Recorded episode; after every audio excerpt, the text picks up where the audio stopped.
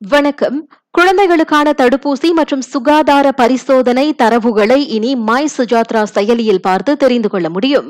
My சுஜாத்ரா செயலியை update செய்தவர்கள் அப்புதிய அம்சத்தை அதில் பார்க்கலாம் என சுகாதார அமைச்சர் கைரி ஜமலுடேன் கூறியிருக்கின்றார். அதே சமயம் இவ்வாண்டு ஜூலை முதல் தேதி தொடக்கம் பிறந்த குழந்தைகளை உட்படுத்திய தடுப்பூசி பதிவுகளுக்கான புதிய அம்சமும் மை சுஜாத்ரா செயலியில் காண்பிக்கப்படும் என அமைச்சர் சொன்னார். கூடிய விரைவில் மேலும் அதிகமான அம்சங்கள் மை சுஜாத்ராவில் சேர்க்கப்படும் என்றும் அவர் கூறினார். ஐந்து முதல் பதினோரு வயது சிறார்களுக்காக ஏற்படுத்தி தரப்பட்டுள்ள கோவிட் தடுப்பூசி போட்டுக் கொள்வதற்கான வசதிகளுடன் ஒப்பிடுகையில் அத்தடுப்பூசியை போட்டுக்கொள்வோரின் விழுக்காடு இன்னும் குறைவாகவே இருப்பதாக சுகாதார அமைச்சு கூறுகிறது. நேற்று வரை அவ்வயதினரில் நாற்பத்தொன்பது புள்ளி எட்டு விழுக்காட்டினர் கோவிட் பத்தொன்பதுக்கான முதல் தடுப்பூசி போட்டிருக்கின்றனர்.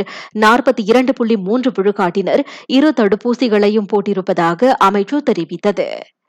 முக்கிய புள்ளிகளின் பெயர் மற்றும் புகைப்படத்தை பயன்படுத்தி பொதுமக்களை ஏமாற்றும் மோசடி கும்பலின் செயல்கள் இன்னும் ஓயவில்லை.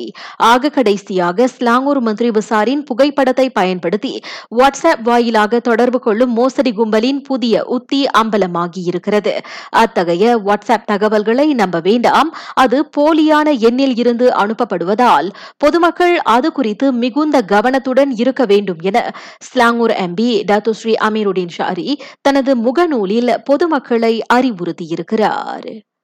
கடந்த மாதம் கிடா பாலிங்கை புரட்டி போட்ட வெள்ளம் தொடர்பான ஆய்வறிக்கை நாளை மக்களவையில் தாக்கல் செய்யப்படும் என எரிசக்தி மற்றும் நீர்வள அமைச்சு தெரிவித்தது. அந்த ஆய்வு சில அமைச்சுகள் மாநில அரசாங்கம் மற்றும் புவியியல் நிபுணர்களை உட்படுத்தியது என அமைச்சு கூறியது. நான் சௌரியம்மாள் ராயப்பன். வணக்கம்.